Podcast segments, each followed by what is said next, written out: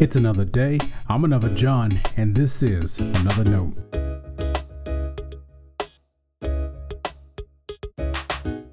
Today's edition of Another Note is titled, I'm No Heretic, but. Our scripture reference today is 1 Corinthians chapter 7, verses 32 through 40. As always, may the Lord add his blessing to the reading and hearing of his holy word.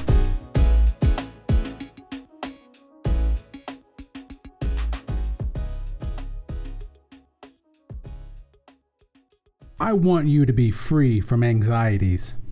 The unmarried man is anxious about the affairs of the Lord, how to please the Lord. But the married man is anxious about the affairs of the world, how to please his wife, and his interests are divided. And the unmarried woman and the virgin are anxious about the affairs of the Lord, so that they may be holy in body and spirit. But the married woman is anxious about the affairs of the world, how to please her husband. I say this for your own benefit, not to put any restraint upon you, but to promote good order and unhindered devotion to the Lord. If anyone thinks that he is not behaving properly toward his fiancée, if his passions are strong, and so it has to be, let him marry as he wishes it is no sin. Let them marry. But if someone stands firm in his resolve, being under no necessity, but having his own desire under control, and is determined in his own mind to keep her as his fiancée, he will do well.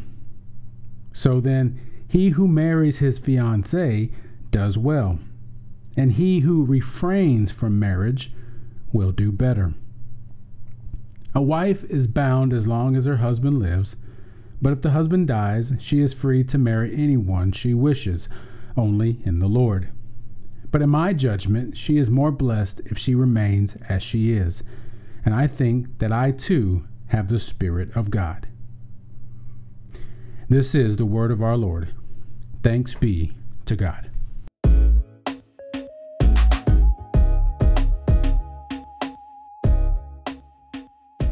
My guess is by the time you're done listening, you'll either understand what I mean or think I'm a heretic.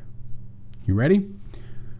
I disagree with the Apostle Paul. If he were to sit in front of me today, I'd listen to him. I'd acknowledge what he is saying. I would try my best to understand his opinion. Chances are I'd ask a bunch of questions. Since I already know what he said, there'd be a lot I'd appreciate about what he means. Still, I disagree with him. Now, I'm not asking you to take sides. Remember what we talked about yesterday. This is an example of a disagreement that can stay a disagreement and all still be well in the world. Paul was single. In writing to the Corinthian church, he recommended Christians not to marry. Marriage wasn't against God's will, and it wasn't that he thought marriage was bad. He desired to promote good order and unhindered devotion to the Lord. And that's not a bad desire, of course. Oh, if more of us would cultivate an unhindered devotion to God. Paul's concern was that the married life would impede such devotion. If someone could not handle their passions, then by all means, marry. Don't fall into temptation and sin. Paul's opinion was that if you marry to keep from sin, you do well. If you refrain from marriage altogether, you do better. let's remember what was happening. The Corinthians were struggling through various issues. If they were going to live according to the unity of God as the body of Christ, they needed order. Paul recognized the difficulty that lay ahead in the pursuit. What would the Corinthian Christians need? Order and unhindered devotion, and as much of it as they could get. And that's why Paul thought singlehood was better compared to marriage. It gave every person more time to give to the Lord. A married person, after all, has to think about their spouse. If Paul recounted his position to me today, I'd tell him to consider my family. This June, my wife and I will celebrate 25 years of marriage. I've spent more of my life with her than I did with my family. And within our marriage, my faith grew. I learned to love the Lord. God called me to pastoral ministry. Together, we have shared ministry in many ways. We've experienced the healing and the mercy of God.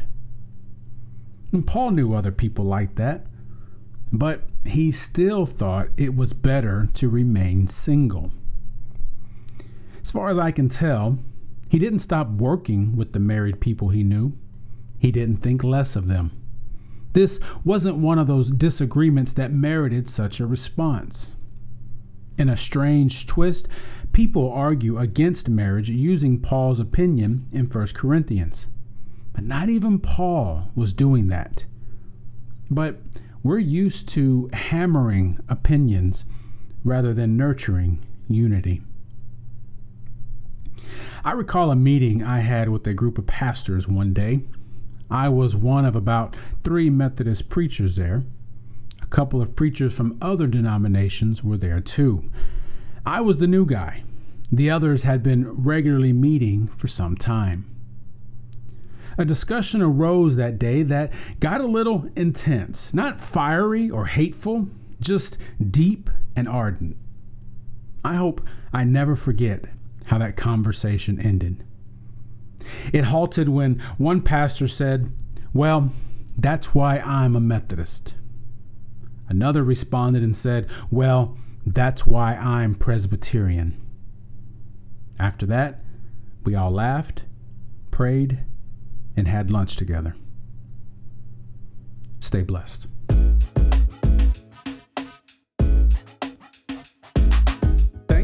Always supporting Another Note. This is our daily devotional. I'll keep writing and recording as long as you keep listening and we keep growing. If you ever find another note on iTunes or anywhere else podcasts are available, make sure to leave a review so others can join us. the easiest way to connect with me is online at anotherjohn.com. God be with you.